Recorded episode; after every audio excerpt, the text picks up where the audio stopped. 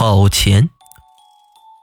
九十年代的时候，王师傅开了家纸花店，店面不是很大，在村里老戏台后边。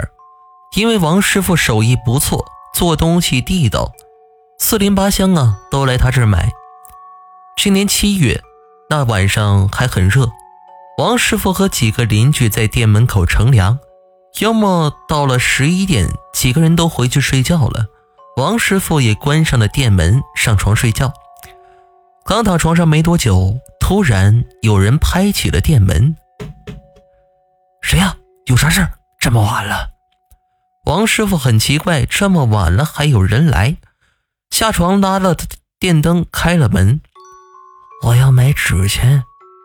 一个约莫五十岁、穿着一身黑衣服的汉子站在门口说道：“进来，进来。”一听是来买纸钱的，王师傅连忙把来人让了进来。你要哪种？万贯。一般纸钱分万贯、往生，这名字呀是挺奇怪的。是的，不过我身上没钱，能不能赊给我一点过几天就给你。那人有些不好意思。你是哪个村的？改天送过来就行。王师傅随手拿过一叠纸钱递给那人。那个时候人淳朴。赊账啊是很常见的事儿，不过头一次啊遇见赊纸钱的。我是上面任家村的，过几天我就还给你。那人低头啊，快步的走了。慢点走啊！王师傅心里感觉挺奇怪的，哪有人这么晚来买纸钱，还是赊账？不过也没多想啊，就睡了。过了几天，一大早，邻村有人请他来做活。就是画棺材，收拾好东西啊，中午便过去做底。因为关中农村人死了，是先要烧纸倒头的，第三天才入殓。入殓的时候呢，画匠先要用石膏把棺子泵子糊住。这样做的目的呢，就是怕尸体的气味溢出，这个呢就叫做做底。下来才是油漆画棺材。这家死的呢是一个七十多岁的老汉，是喜丧，所以气氛不是很沉闷。有些帮事的主事老者呀围在一起喝酒。王师傅干完活了，也被叫过去一起喝酒。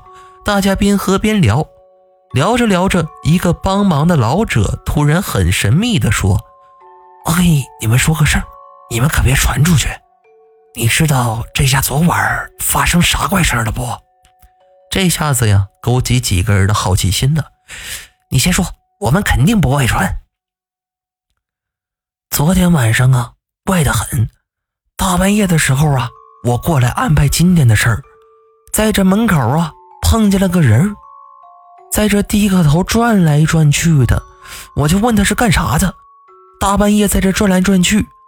他说我是来给烧钱的。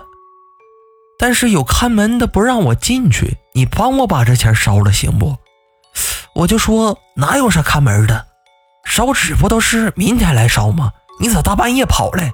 得是啥远亲戚啊？那赶紧进门啊，我给你弄些饭吃去。可是他死活也不进来，说自己不敢进，非说有看门的，还让我帮忙啊，把这纸钱拿进去一烧。没办法了，我就拿钱进去烧了。等我烧了出来找他，已经不见了。哎，你说这事儿怪不？几个人呢都说怪。王师傅一听这事儿，心里一激灵。那人是穿的黑色衣服，有五十来岁的样子。哎，王师傅，你咋知道呢？你昨晚来了？老人很是不解。这事儿的确怪。前天晚上那个人来我这儿买纸钱了，还是赊的。说没钱，有了改天一起给我。所以你一说，我就觉得可能是那个人就是奇怪的很。为啥半夜买纸，半夜烧啊？王师傅感觉事情很不对，就提议：不行，问问主家看看这是啥亲戚，人家来了总不能不招待人家吧？行，那这就去，我这就去问。那老者呀。烟锅腰带一插，就去找主家了。那老者找到主家的老大，来，叔问你个话，你得有个亲戚昨晚来了。亲戚？没有吧？昨晚就我娘和我两个姑，还有自己屋人，再就是几个顶神啊。那家长子摸着脑袋，咱们顺便说下顶神，因为啊以后的故事会出现。所谓顶神，就是村里年长的几个老年妇女，一般呢都是六十岁左右，本来好好的，突然有一天病了。怎么都看不好，非说自己是什么神仙下凡，必须呀替人看病，医治怪处。要不答应当顶神病就好不了了。就这样啊，成了顶神儿一般谁家老人下世了，这些人就会过去帮忙。一般呢，就是安神位、烧个纸啥的，还真少不了。昨晚我在你家门口见了个穿黑衣服的。说是来给你爸烧纸的，进不了门，让我给他帮个忙，把纸烧了。我帮着把纸烧了，一出来人就不见了。老者捋着胡子说道：“叔，要不问问俺娘？”老大拉着老者去他娘那里了。他娘没跟他，跟着老二。老大养爹，老二养娘。农村这种事情很多，因为赡养老人的问题，弄得兄弟反目的多。他呀，这都算好的了，因为他娘身体也不好，虽然老头子又下世了，所以没去那边。那老大老太婆盘着腿坐在炕上，还没听他家老大说完，缓缓说道：“我知道了，昨晚那个人呢，还愿来了。啊，娘，那个人来这儿了。”老大瞪大的眼睛，啊。我认识他，他是人家村放铁炮的，无儿无女，因为他是个放铁炮的呀，被人看不起。但是你爸呢，就能跟他合得来，他管你爸叫哥，所以两个人呢爱一起去喝酒。放铁炮的呢，就是谁家过个红白喜事啊，就拿外形类似手榴弹的铁家伙，里面是空的，用的时候呢，把火药塞进去。弄上引线一点，声音贼大，放几下给点钱，在我们那里呢，跟讨饭的差不多，所以啊，没人看得起。二十多年了，那个人呢，还是那个样子。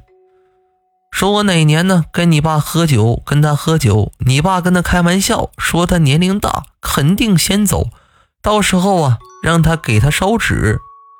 这不，昨晚就来给你爸烧纸了。这下老者和老大都呆住了，因为说任家村放铁炮的四十岁以上的都听说过，只要有红白喜事儿的地方都有他。可是他都死二十多年了，而且是被自己的铁炮炸死的，所以当时四邻八乡的都知道。他娘继续缓缓地说：“昨晚给我托梦了，说是自己来给他哥许的愿了。”自己穷没钱，就赊了王师傅的一叠纸钱，一毛五分钱，让我替他一给。因为有门神，自己也进不来，就让别人替他烧了。哎呀！后来王师傅把这一毛五分钱一直没发，放在家里。他经常说，做人要守信。